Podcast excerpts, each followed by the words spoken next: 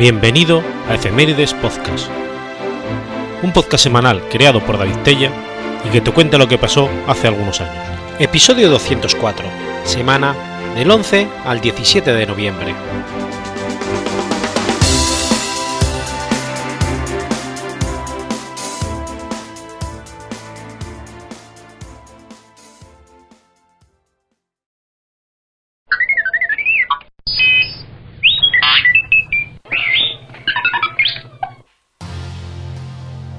11 de noviembre del 865.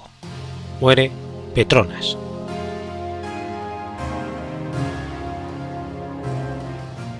Petronas fue un notable general y aristócrata bizantino durante la segunda mitad del siglo IX. Era hijo del Drungario Marino y Teoxtiste, y fue el hermano menor de Bardas y la emperatriz Teodora, esposa del emperador Teófilo. Bajo Teófilo, fue nombrado comandante del regimiento de la Guardia de Bigla y ascendió al rango de patricio. En el 842, cuando Teófilo agonizaba, Petronas y el logoteta eunuco Teostisto llevaron a cabo la ejecución del patricio Teófo, exconverso curramita y general, cuyas tropas se habían rebelado y lo proclamaron emperador en Sinope algunos años antes. Un relato menciona que el emperador había desnudado y aceptado a Petronas en público porque éste había construido un palacio sobre la casa de una viuda, en contravención de la ley. El palacio mismo fue derribado y tanto los materiales de construcción como el terreno fueron dejados a la viuda. Cuando Teófilo murió en el 842, Teodora quedó como regente de su hijo pequeño, Miguel III un consejo de regencia fue establecido y dirigido por Teodora, junto con Petronas y Bardas, y su pariente Sergio Nicetiata. Se dice que Petronas instó a Teodora a rescindir las políticas iconoclastas de Teófilo, que finalmente resultó en la restauración de la veneración de las imágenes en el llamado Triunfo de la Ortodoxia, el 11 de marzo del 843. Poco después, Petronas y Bardas fueron apartados del poder por Teotisto, mientras Nicetiata murió en una expedición contra los sarracenos de Creta, dejando al ministro eunuco como la figura dominante durante toda la regencia de Teodora. En el 855, Miguel III cumplió 15 años y por tanto fue nominado mayor de edad. El joven gobernante comenzó a resentir el dominio de su madre y de Teostisto, especialmente después de que, se, de que seleccionaran a Eudosia de Capilostisa como su novia, sin tener en cuenta el apego de Miguel por su amante, Eudosia de Ingeria. Con el apoyo de sus tíos Bardas y Petronas, el emperador Miguel había capturado y asesinado a Teostisto a finales del 855, mientras que Petronas emprendió el, confinado, el confinamiento de la emperatriz y sus hijas en un monasterio. Bardas fue ascendido al rango de César y se convirtió en el efectivo gobernador del Imperio bizantino. En esta posición mostró notable energía y capacidad, y lo más importante de su política fueron una postura más agresiva contra los árabes en Oriente. En consecuencia, Petronas fue nombrado estratego del poderoso Tema Tracesiano. En su primera campaña contra los paulicianos en Tefridke en el 856, saqueó el emirato de Meletina y las tierras paulicianas en Samasota y Emida en el Alta Mesopotamia. Después de penetrar más profundo en el territorio árabe que cualquier comandante bizantino desde el comienzo de la conquista musulmanas, regresó victorioso con muchos cautivos.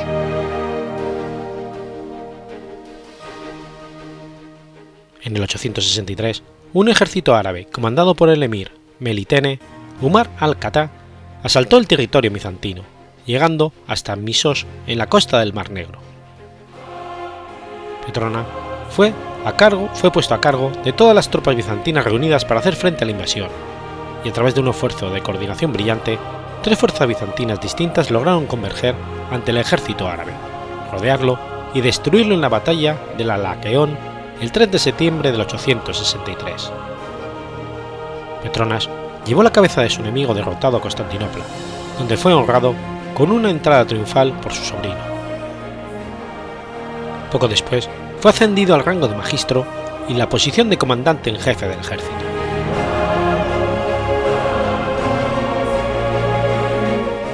La derrota de los árabes y sus aliados paulicianos se convirtió en un punto de inflexión en las guerras árabe-bizantinas.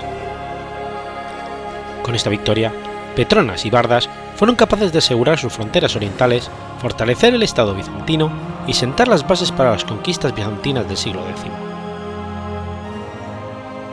Los cronistas bizantinos añaden que el victorioso general no sobrevivió durante mucho tiempo después de su victoria. Una geografía escrita por un contemporáneo afirma que Petronas murió el mismo día que su padre espiritual, San Antonio el Joven, dos años y dos meses después de vencer a los ejércitos árabes. Fue enterrado en el monasterio de Gastria, donde su sarcófago fue colocado frente a los de su hermana, la emperatriz Teodora y sus sobrinas.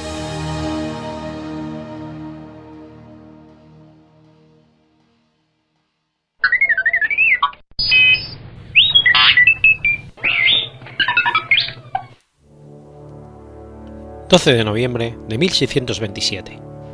...nace Diego Luis de San Vítores...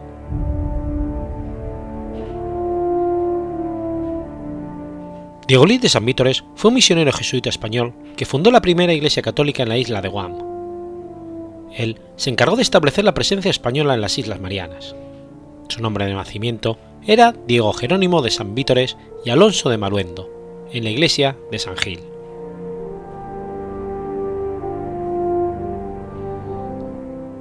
Nacido en Burgos, fue hijo de un venerado caballero que junto con su madre intentaron disuadirlo para que siguiera una carrera militar pero Diego no aceptó y siguió su vocación religiosa.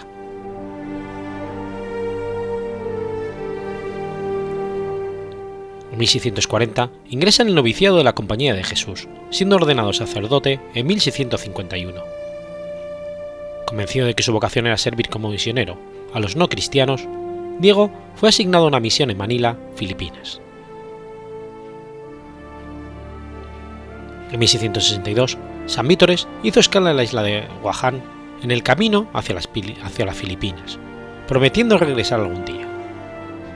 Tres años más tarde, a través de su estrecha vinculación a la corte real, persuadió a Felipe IV de España y a su esposa Mariana de Austria a fin de que se estableciera la misión en Guaján.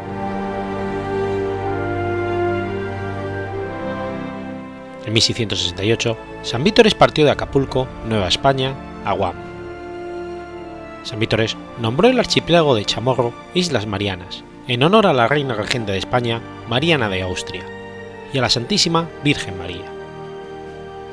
El misionero llegó a Guam y, visitó un pueblo llamado Agatá, donde fue bien recibido y saludado por su jefe Kepujá, cuya familia donó tierras para que se estableciera la primera misión católica en la isla.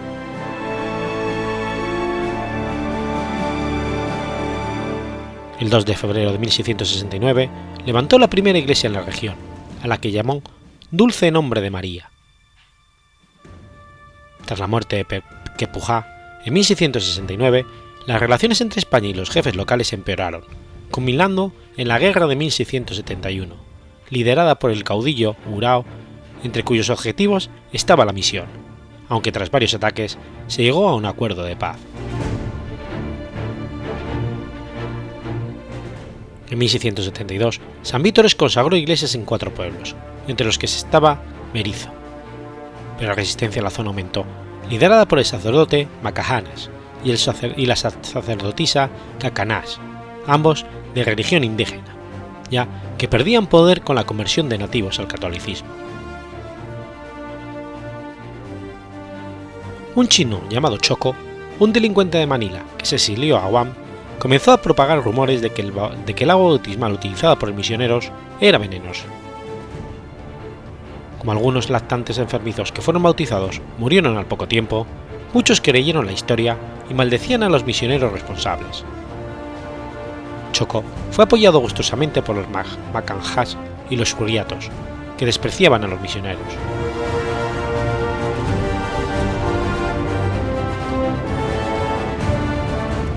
En su búsqueda de un compañero fugitivo llamado Esteban, San Vítores y su compañero, Pedro Calungos, llegaron a la aldea de Tumón, Juan, el 2 de abril de 1672. Allí se enteraron de que la esposa del jefe, Matapang, había dado a luz una hija, y San Vítores de inmediato fue a bautizar a la niña. Influenciado por las calumnias de Choco, el jefe se opuso firmemente. Para dar a Matapán un tiempo para calmarse, los misioneros reunieron a los niños y algunos adultos de la aldea en la orilla cercana, y comenzaron a cantar con ellos los principios de la religión católica.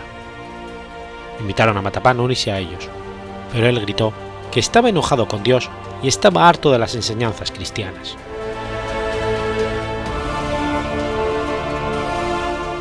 Decidido a matar a los misioneros, Matapán fue y trató de buscar ayuda de otro aldeano, llamado Urao, que no era cristiano. Urao se negó inicialmente, consciente de la bondad de los misioneros hacia los indígenas, pero cuando Matapán lo calificó de cobarde, se decidió a ayudarlo. Mientras tanto, durante esta breve ausencia de Matapán de su choza, San Vítores y Calunzó bautizaron a la niña, con el consentimiento de su madre cristiana. Cuando Matapán se enteró del bautismo de su hija, se puso aún más furioso. Primero, arrojó lanzas contra Pedro, quien fue capaz de esquivarlas.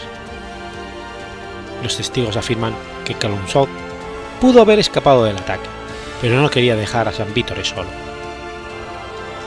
Los que conocieron personalmente a Calunzot creían que podría haber derrotado a los agresores con armas. Sin embargo, San Vítores prohibió a sus compañeros llevar armas. Calunzot fue alcanzado en el pecho por una lanza y cayó al suelo. Y después, Urao cargó inmediatamente contra él y lo remató con un golpe de machete en la cabeza. San Vítores absolvió a Calunzó antes de caer también asesinado. Matapán tomó el crucifijo de San Vítores y lo golpeó contra una piedra mientras blasfemaba contra Dios. Ambos asesinos desnudaron los cadáveres de Calunzón y San Vítores y ataron grandes piedras a sus pies, los llevaron al mar en sus canoas y los arrojaron al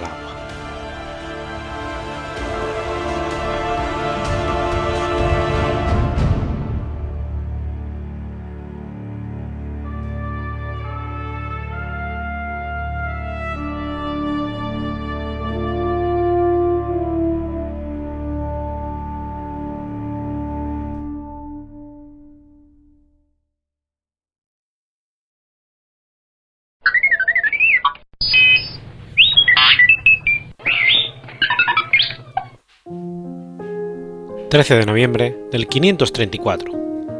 Nace Agustín de Canterbury.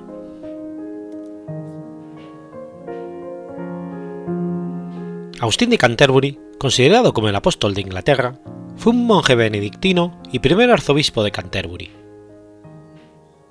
Se le considera uno de los padres de la Iglesia latina en las Islas Británicas y además es venerado como santo en las iglesias católica, anglicana y ortodoxa.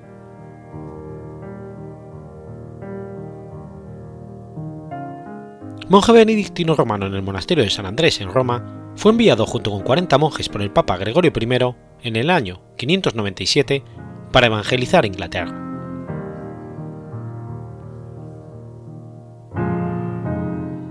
Antes de que Agustín arribara a sus costas, ya había habido en la isla una iglesia floreciente. En los cuatro primeros siglos fue la dominación romana la que facilitó la difusión del cristianismo.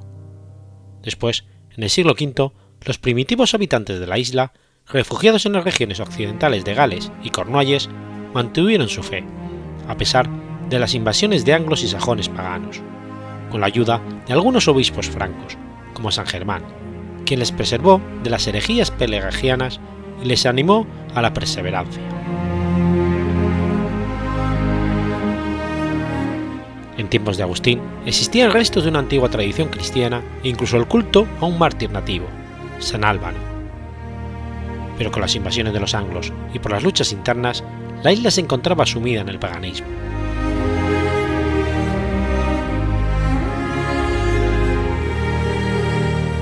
Cuenta la tradición que recoge el venerable Veda que Gregorio, antes de ser papa, concidió la idea de ir a predicar a Inglaterra cuando vio en el mercado de Roma a unos esclavos, jóvenes y rubios, que más bien le parecieron ángeles que anglos, como le dijeron que se llamaban, y le dio mucha pena saber que estas gentes eran paganas.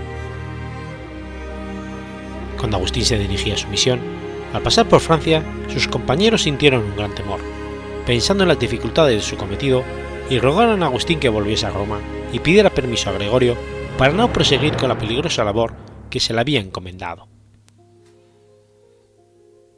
El Papa envió una carta con Agustín, en la que le nombraba abad y exhortaba a todos a que se armasen de valor y acometieran su propósito con celo y confianza en el Señor.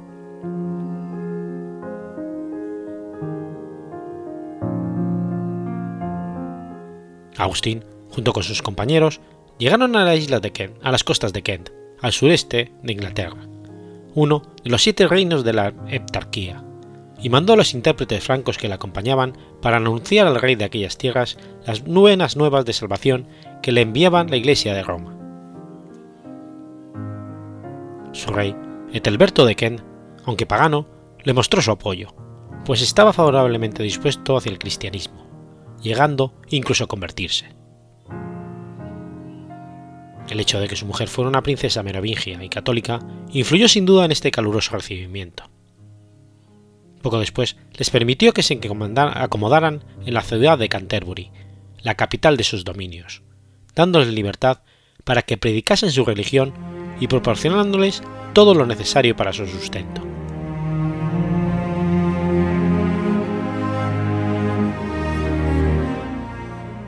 Agustín y sus compañeros consiguieron pronto las primeras conversiones. En los comienzos utilizaron una antigua iglesia de la época romana a la que la reina solía acudir, pero después de la conversión del rey empezaron a construir y reparar otras iglesias.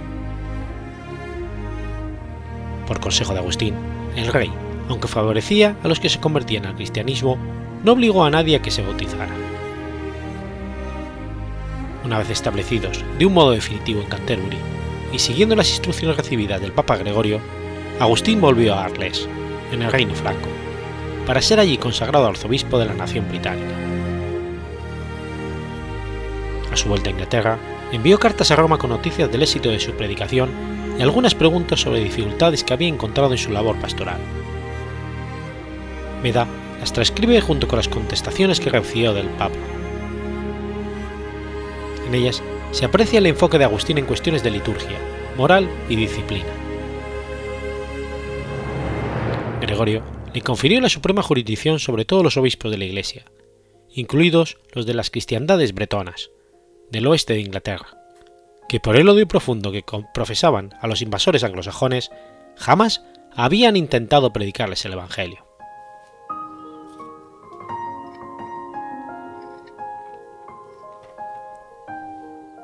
El Papa, junto con estas contestaciones, envió el palio y más sacerdotes para que ayudaran a Agustín en su labor, los cuales llevaban consigo ornamentos sagrados y reliquias para los nuevos altares. Con este refuerzo se comenzó la evangelización del reino de Essex.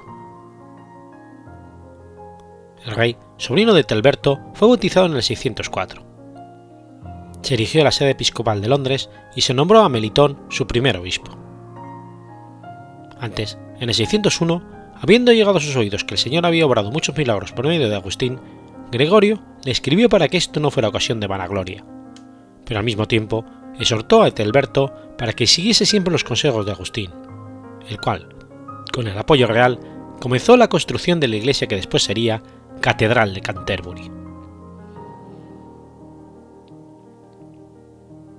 También, con la ayuda de Etelberto, Agustín intentó reunir a los obispos británicos, refugiados en su mayor parte en las montañas de Gales.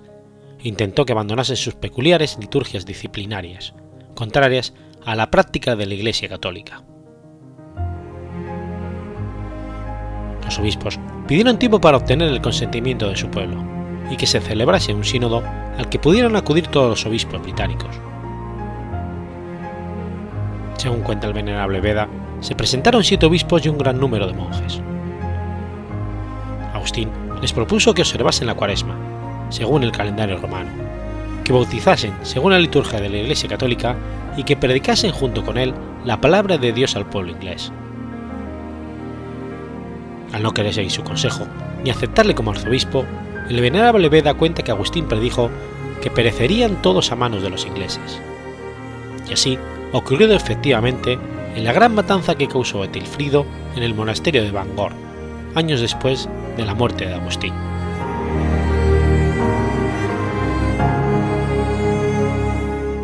Agustín nombró obispos a dos de los sacerdotes que el Papa había mandado para ayudarle en su ministerio. Melitón fue el primer obispo de Londres, donde edificó la Catedral de San Pablo con la ayuda de Telberto. Justo fue el primer obispo de Rochester. Después de la muerte de Agustín, otro de ellos, Paulino, fue consagrado obispo de York. Antes de morir Agustín, consagró a su sucesor, Lorenzo, para que no quedase la sede de Canterbury vacante ni por un minuto.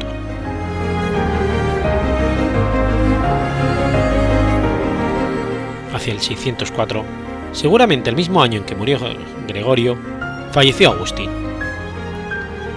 Fue enterrado primero en el pórtico de lo que hoy es la Catedral de Canterbury, pues esta no se había acabado ni consagrado. Pero más tarde, sus restos fueron trasladados con toda la solemnidad a la entrada norte de la catedral. Sin embargo, durante la Reforma, su tumba fue destruida y sus reliquias perdidas. Según fuentes muy antiguas, que se remontan al mismo siglo VII, su epitafio decía así.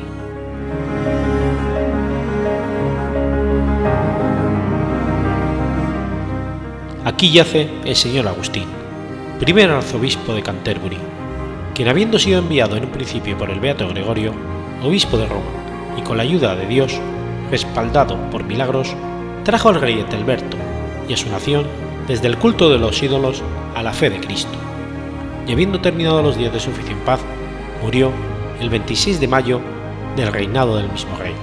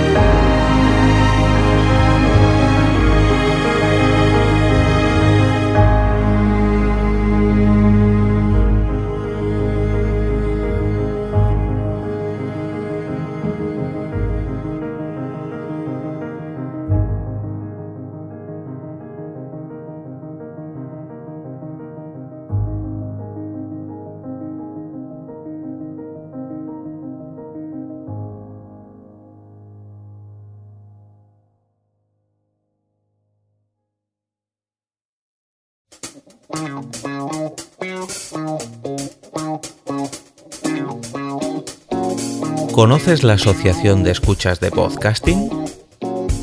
Asespod es el primer lugar de encuentro para todas aquellas personas que escuchan este formato de audio.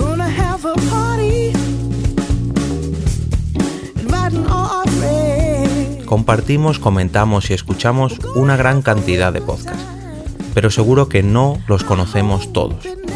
Nos falta este que estás escuchando ahora mismo.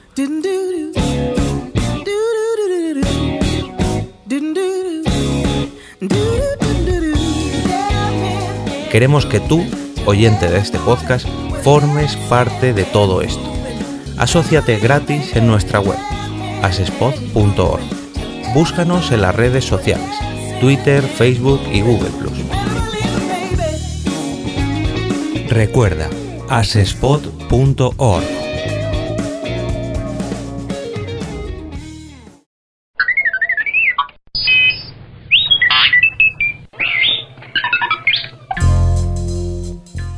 14 de noviembre de 1907.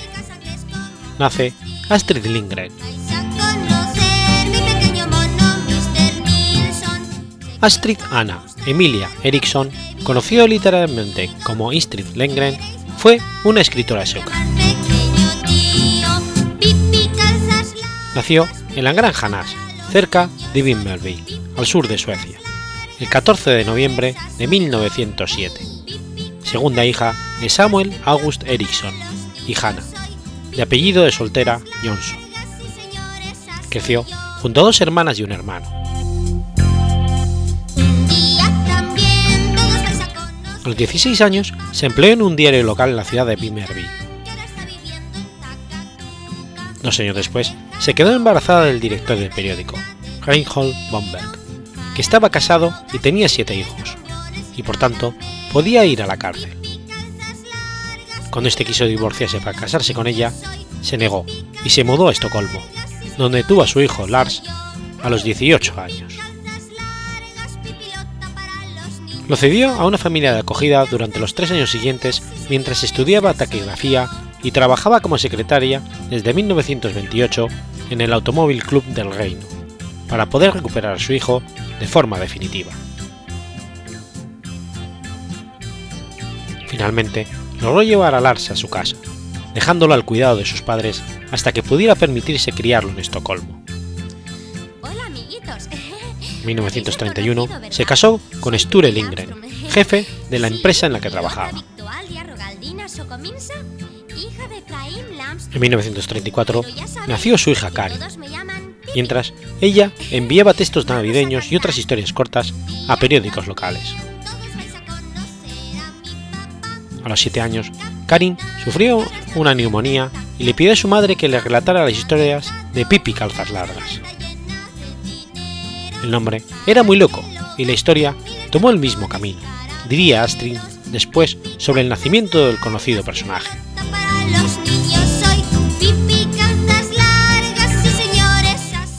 Pasaron los años y Astrid escribió seis historias para obsequiársela a Karin el día de su décimo cumpleaños. Ese mismo año envió el manuscrito a una editorial sueca, que lo rechazó.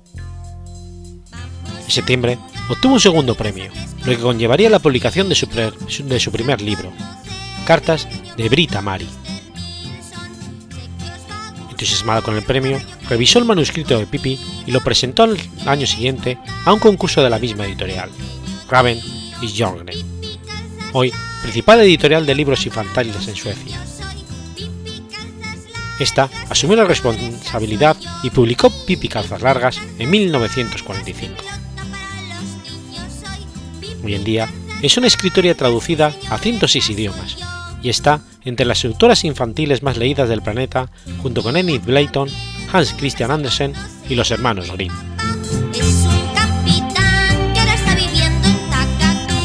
Gran defensora de los animales y de las teorías feministas, su serie más conocida es probablemente la de Pippi Lastro, sobre la que se rodó una no menos famosa serie de televisión.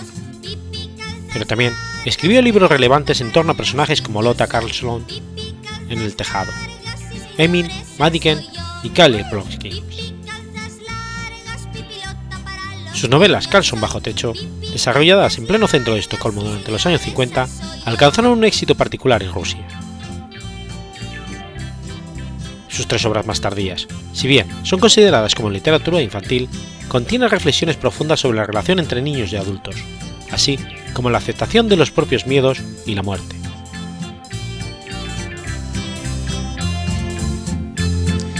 Hola amiguitos, me habéis reconocido, ¿verdad?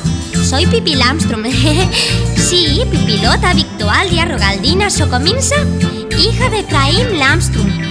Pero ya sabéis que todos me llaman Pipi. Vamos a cantar.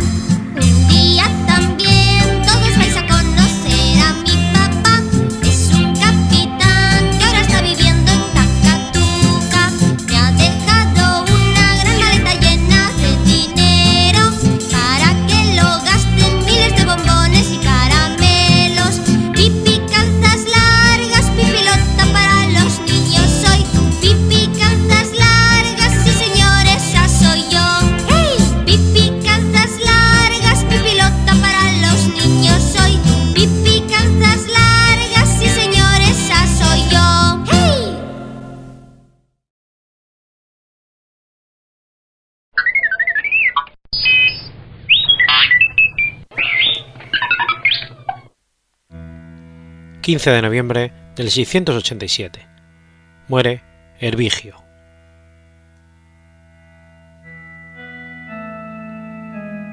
Hervigio fue el rey de los visigodos. Sucedió en el trono a Wamba. Según la crónica de Alfonso III, Hervigio era hijo de Ardabasto, quien expulsado de Constantinopla se había casado con una sobrina de Chindasvinto, de modo que Hervigio era primo de Redesvinto.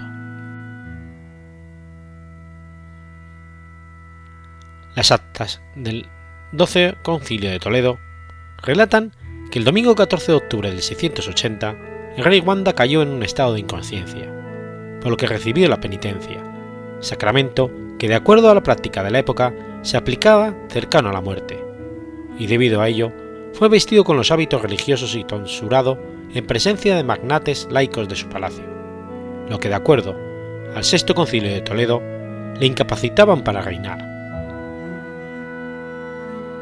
Cuando volvió en sí, se encontró en un estado irreversible y firmó documentos para que Hervigio fuera proclamado y ungido como su sucesor por el metropolitano Julián de Toledo. La crónica de Alfonso III, de finales del siglo IX y comienzos del siglo X, indicó que Hervigio drogó a Wanda, dejándolo en un estado cercano a la muerte, ante lo cual recibió la penitencia, y cuando Wanda se recuperó, se encontró tonsurado y aceptó retirarse a un monasterio.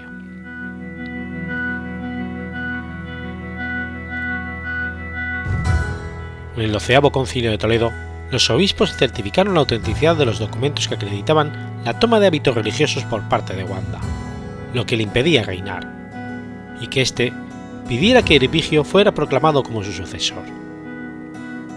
Sin embargo, la designación del rey por su predecesor no formaba parte de la elección del nuevo monarca, y dado que el 14 de octubre Wanda recibió la penitencia y hora después, el 15 de octubre, Hervigio fue proclamado rey, esta rapidez induce a pensar en una entrega paliciega, a lo que se añade que fue el propio Hervigio el mismo que instaba a los obispos del doceavo concilio a publicar los hechos.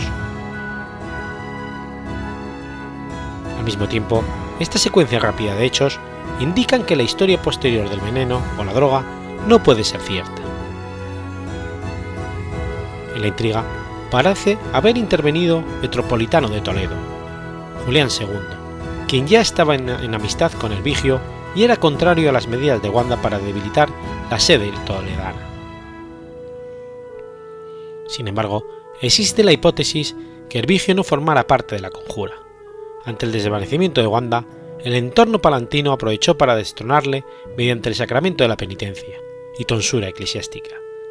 Y cuando Wanda se recobró, renunciando al trono, y designó como sucesor a Arbigio como su propio candidato para desbaratar los planes, de los, conjurados, algo que la Iglesia aceptó, pero que Herbigio se ganó así la animadversión de los conjurados que habrían tenido otro candidato, lo cual se explica la debilidad del monarca en su reinado y el designar a Ergica como su propio sucesor.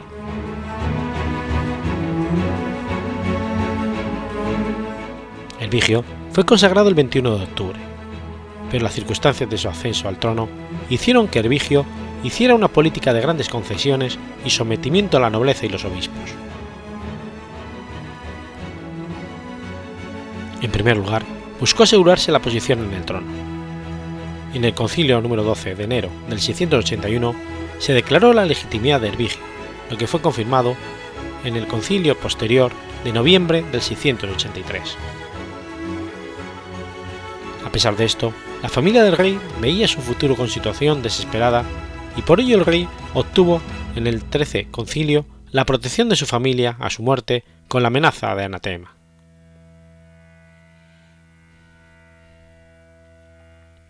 En el concilio número 12, el rey tenía preparadas 28 leyes antijudaicas, como las referidas a la obligatoriedad del bautismo, la prohibición de la circuncisión, no poder tener esclavos cristianos, la prohibición de celebrar fiestas judías o el seguimiento de los desplazamientos, aunque se derogó la pena de muerte indiscriminada presente en la legislación de Sisebuto. Esta rapidez da a entender que algunas leyes ya estaban preparadas por Julián de Toledo antes de la abdicación de Wanda Además de la legislación antijudía, Hervigio logró reafirmar la ley militar de Wanda, pero se perdonó con derecho retroactivo a los que habían perdido derechos civiles a causa de la aplicación de la ley en época de Wanda. Por otro lado, Hervigio pidió a los obispos la revisión del Liberli Decorum, y en noviembre del 681 ya estaban listas la revisión de 80 leyes de Recensvinto, las que se aclaró su significado, y se añadieron tres leyes de Wanda y seis nuevas leyes del propio Hervigio, que se sumaban a la legislación antijudía aprobada recientemente. Sin embargo, no hay evidencia de que se hubiera intentado indicar que la revisión de Hervigio hubiera reemplazado a la Recensvinto.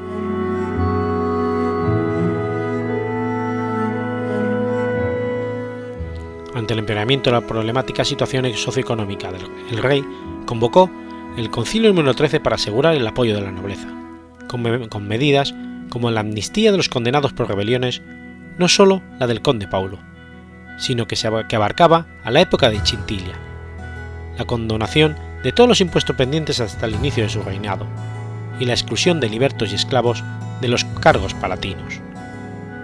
Además, los cargos palatinos obtuvieron el ser juzgados por sus iguales, el denominado como habeas corpus de los godos. Ante la debilidad del monarca, los conflictos con la nobleza y evitar represalias para con su familia, se casó, casó a su hija, Cisilio, con Egica, un magnate pariente de Wanda que encabezaba un clan nobiliario hostil. Puesto que Hervigio no podía esperar que un hijo suyo pudiera mantenerse en el trono en el matrimonio de Cisilio con Egica, era una forma de compatibilizar ambas familias para evitar que sus hijos quedaran desamparados cuando él desapareciera, hizo jurar a Egica que garantizara la protección de la reina y de sus hijos. En el 687, sintiéndose mortalmente enfermo, Hervigio proclamó a Egica como su sucesor el 14 de noviembre, y el día 15 recibió la penitencia, y desligó de su obediencia a los magnates para que fueran a acompañar al nuevo rey a Toledo. No se tiene constancia de la fecha exacta de su muerte.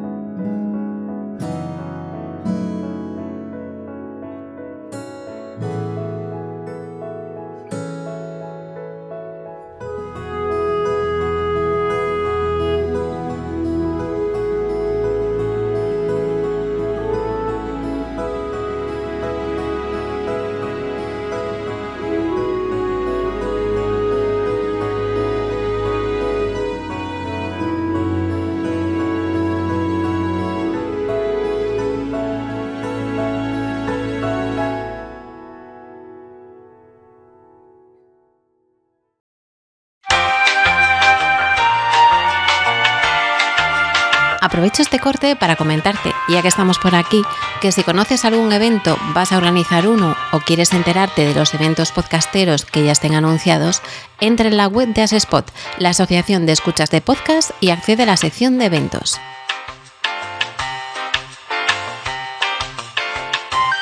Si conoces alguno que se va a celebrar y no está allí, tienes una opción para enviar la información para incluirlo. Y si quieres estar informado de estos futuros eventos, puedes exportarlos y añadirlos en tu calendario. Recuerda asespot.org barra eventos y ahora seguimos con la programación habitual.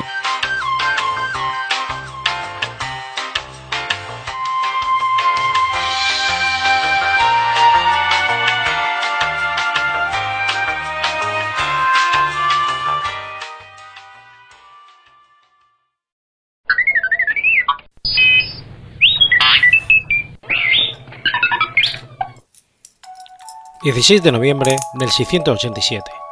...son quemados ocho judíos... ...por el asesinato del niño de la guardia.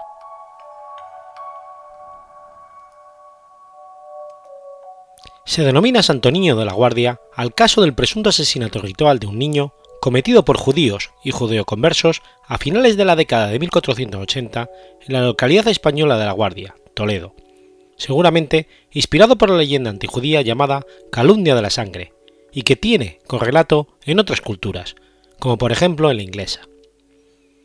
Ni se había encontrado cadáver alguno, ni se había denunciado la desaparición de ningún, ningún niño.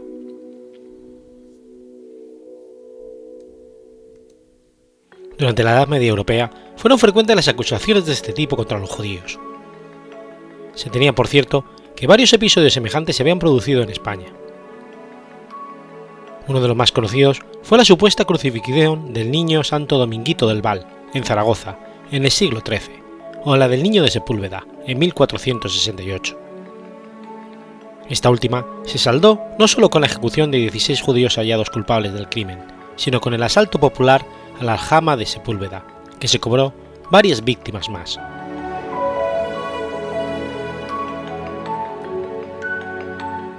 En un libro publicado en 1449 por el fraile converso Alonso de Espina, contra judíos sarracenos y otros enemigos de la fe cristiana, se inventariaba una larga lista de crímenes atribuidos a los judíos.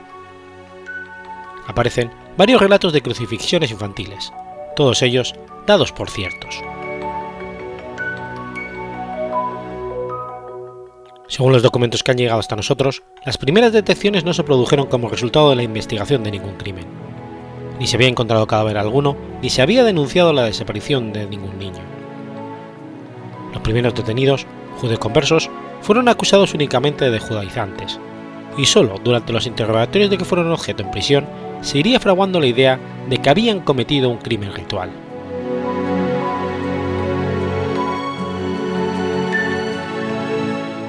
En junio de 1490 se detuvo en Astorga a un converso llamado Benito García, de quien se sospechaba que robaba hostias consagradas y que las llevaba a sus alforjas para ejecutar sacrilegios. Benito era cardador ambulante y natural del pueblo de La Guardia. Fue conducido ante Pedro Villada, provisor del arzobispado de Astorga, e interrogado, llegando a acusar a otros correligionarios de judaizantes tras las torturas sufridas. Se conserva la confesión de Benito García, con fecha de 6 de junio de 1490, de la cual se desprende que solo se acusaba de judaizante. El acusado explica en el mencionado documento que cinco años antes había regresado secretamente a la religión judía, alentado por otro converso, también de la Guardia, llamado Juan de Ocaña, y por un zapatero judío de la cercana localidad de Tembleque, cuyo apellido, cuyo apellido era Franco, y que fue detenido por la Inquisición y encarcelado en Segovia. Un hecho insólito, pues la Inquisición no tenía jurisdicción entre los judíos.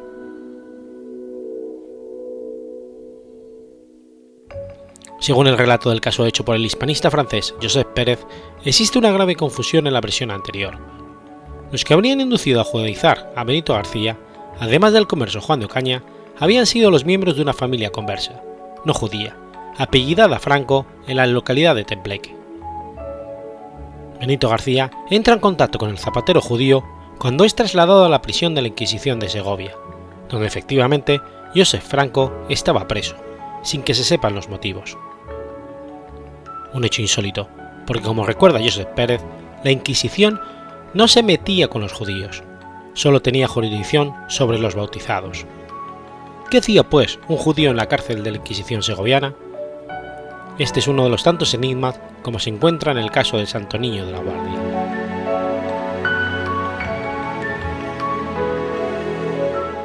El 19 de julio de 1490, el judío Joseph Franco, al sentirse enfermo, fue visitado por un médico, Antonio de Ávila. Joseph solicitó al médico la presencia de un rabino. En lugar de un rabino, el médico se presentó en su segunda visita acompañado de un fraile, Alonso Enríquez, disfrazado de judío y haciéndose llamar Abraham. El prisionero, utilizando varias palabras en hebreo, pidió al fingido rabino que comunicase al rabino mayor de Castilla, Abraham Senior, que se encontraba preso por la muerte de un muchacho que había servido a la manera de aquel hombre. La segunda vez que fue visitado por los dos hombres, Joseph no volvió a mencionar este asunto. El relato de Joseph Pérez de nuevo difiere. Dice este que el médico Antonio de Ávila, aparentando ser rabino, visita a Joseph Franco y este confiesa entonces que unos 15 años antes, un Viernes Santo, en la localidad de La Guardia, había participado en un crimen ritual. Se había dado muerte por crucifixión a un niño.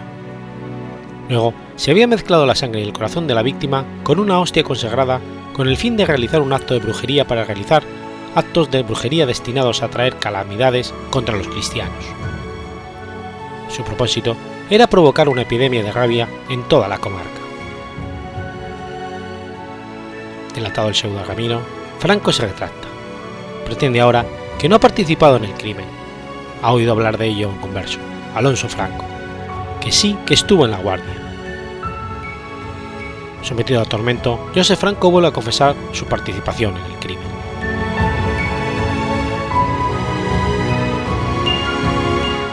Las declaraciones posteriores de Joseph implicaron a otros judíos y conversos. El 27 de agosto de 1490, el inquisidor general Tomás de Torquemada dictó una orden para que los encarcelados en Segovia fueran trasladados a Ávila para ser juzgados allí. En esta orden se mencionan todos los encarcelados en Segovia que tienen relación con el caso. Los conversos Alonso Franco, López Franco, García Franco, Juan Franco, Juan de Ocaña y Benito García, todos ellos vecinos de la Guardia. José Franco, judío de Tombleque, y Mosé Abenamías, judío de Zamora. Las acusaciones que consta en la orden son de herejía y apostasía, así como de crímenes contra la fe católica. Los inquisidores encargados del proceso fueron Pedro de Villada, Juan López de Cigales, inquisidor de Valencia, desde 1487, y Fray Luis Fernando de Santo Domingo.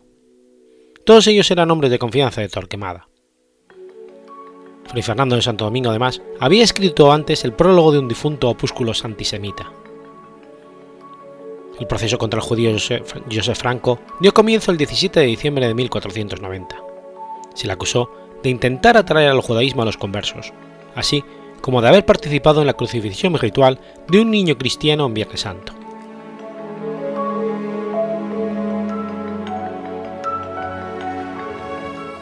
Antes del proceso, ya se había conseguido al menos las confesiones de Benito García y Josef Franco, este último mediante tortura.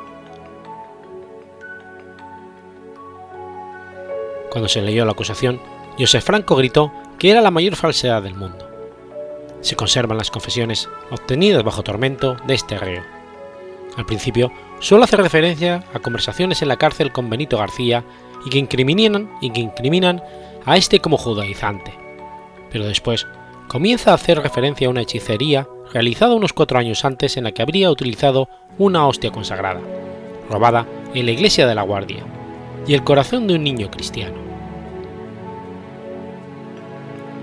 Las declaraciones siguientes de Joseph Franco van dando más detalles acerca de este tema, incriminando sobre todo a Benito García. Se conservan también declaraciones de este último, realizadas estando puesto en el tormento, contradictorias con las de Franco, y en el que se trata sobre todo de incriminar al segundo. Incluso se realizó un careo entre Joseph Franco y Benito García el 12 de octubre. En el protocolo de dicho encuentro se dice que sus declaraciones fueron concordantes, lo cual es sorprendente, ya que las anteriores habían sido contradictorias.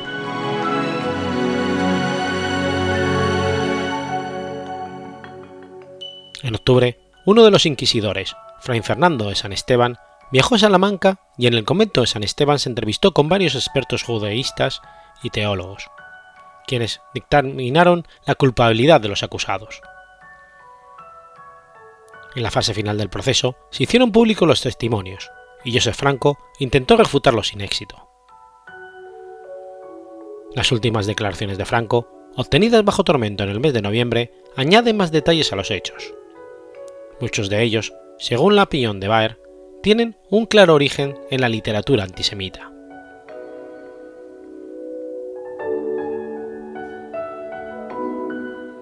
Como dos de los condenados eran judíos, y sobre ellos la Inquisición no tenía jurisdicción, el asunto fue trasladado a la justicia ordinaria de Ávila, que confirmó la sentencia capital. El 16 de noviembre, en el brasero de la dehesa, en Ávila, todos los procesados fueron relajados al brazo secular y quemados en la hoguera. Fueron ejecutadas ocho personas, dos judíos, Joseph Franco y Mosé Abenamías, y seis conversos, Alonso, Lope, García y Juan Franco, Juan de Ocaña y Benito García. Se conservan las sentencias de Joseph Franco y Benito García, que fueron leídas en el mismo auto de fe, según era costumbre.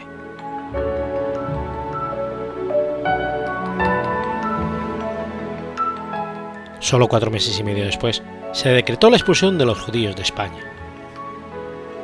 Según Josep Pérez, el caso de Santo Niño de la Guardia, al que se dio una extraordinaria publicidad, contribuyó poderosamente a crear el ambiente propicio a la expulsión. Los bienes confiscados a los reos se destinaron a financiar la construcción del monasterio Santo Tomás de Ávila, que terminaría el 3 de agosto de 1493.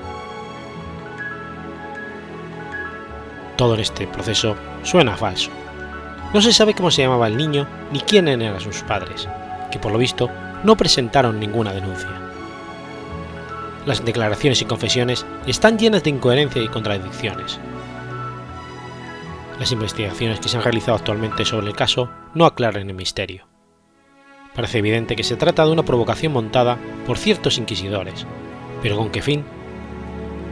Probablemente para calentar aún más a la opinión pública contra judíos y conversos y tal vez preparar el terreno para un endurecimiento de la represión. De ser así, los que montaron aquel tinglado fracasaron. Las confesiones y las denuncias, además de coherentes, eran contradictorias. Estas diferencias no escaparon a la percepción de los contemporáneos, que evitaron hacer referencia a aquel costo tosco montaje, tal vez imaginado por algunos inquisidores. Los reyes tampoco cayeron en esta provocación, ni en el decreto de expulsión, ni en los varios centenares de documentos relacionados con el mismo, tanto en Castilla como en la Corona de Aragón, se encuentra la menor referencia a este episodio. Este silencio no deja de llamar la atención. Bien es verdad, por otra parte, que estamos frente a una clásica acusación de crimen ritual con profanación de hostia consagrada, como las hubo tantas en la Edad Media.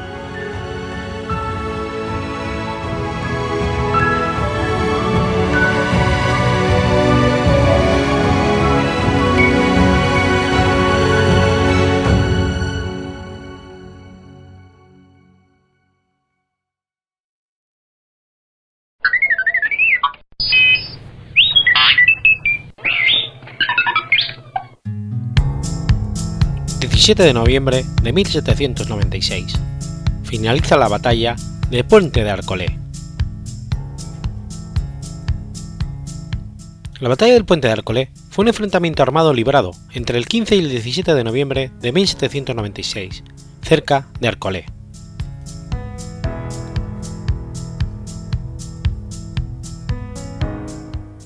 Se enfrentaron las tropas de la Primera República Francesa dirigidas por el joven general Napoleón Bonaparte y los soldados del Archiducado de Austria dirigidas por Joseph Albinci. El nuevo ejército austriaco, al mando del general Albinci, marchó sobre Italia en dos columnas para derrotar a Bonaparte. Tras varios enfrentamientos menores, el francés venció a Albinci en Brenta, pero el general galo Claude Henry Belgrand de Babois es derrotado en Rivoli y la Corona. Esto debilitó a las fuerzas de Bonaparte, quien debió retirarse a Verona. Después de fracasar en tomar Caldeiro, Bonaparte decide dejar Verona a cargo del general Charles Edward Jennings y marchar al sur para enfrentarse a los austriacos. El ejército francés llegó a Ronco de atravesando el Aldillo y siguiendo a su afluente, el Alpón. Los franceses querían capturar Alcolé para cruzar el Alpón por su puente. El 15 de noviembre, los hombres del general Pierre-François Charles Auguerau intentaron avanzar por la ciudad hacia el puente, pero la poderosa artillería austriaca logró rechazarlos. El general André Masséna se, se empantana en los pantanos. Su movimiento de pinzas es un fracaso. Se envía al general Agustín Daniel Bellian a ayudar a Masséna, pero también se empantana. Durante un nuevo asalto, dos batallones de la 58 Brigada intentaron cruzar el puente bajo las órdenes del general Jans Lane. Lane es herido y sus tropas deben retirarse por la poderosa artillería. Auguerau llega con tres batallones de refuerzo y junto a Bonaparte se intenta un nuevo asalto. El joven general francés lidera la carga con la bandera de su mano, pero son rechazados. Durante este asalto muere Jean-Baptiste Mouillon, ayudante de Napoleón, mientras protegía con su cuerpo a su comandante. Al día siguiente, Bonaparte recurre a un estratagema y ordena a todos sus tambores y trompetas que describan un círculo alrededor de la retaguardia de su enemigo, haciendo todo el ruido posible. Alvinchi, creyendo que los franceses estaban atacando su retaguardia, deshace su sólida defensa y persigue los tambores con su ejército, lo que permite a Massena atravesar el Adagio. Finalmente, el 17 de noviembre, la división de Gerau logra cruzar por otra zona el Alpón y amenaza con rodear al Vichy. Este decide retirarse al noreste. Tras esta victoria, los franceses consolidan su dominio sobre toda Lombardía. Poco después, asedian Mantua y obliga a los austríacos a evacuar la península en febrero de 1797.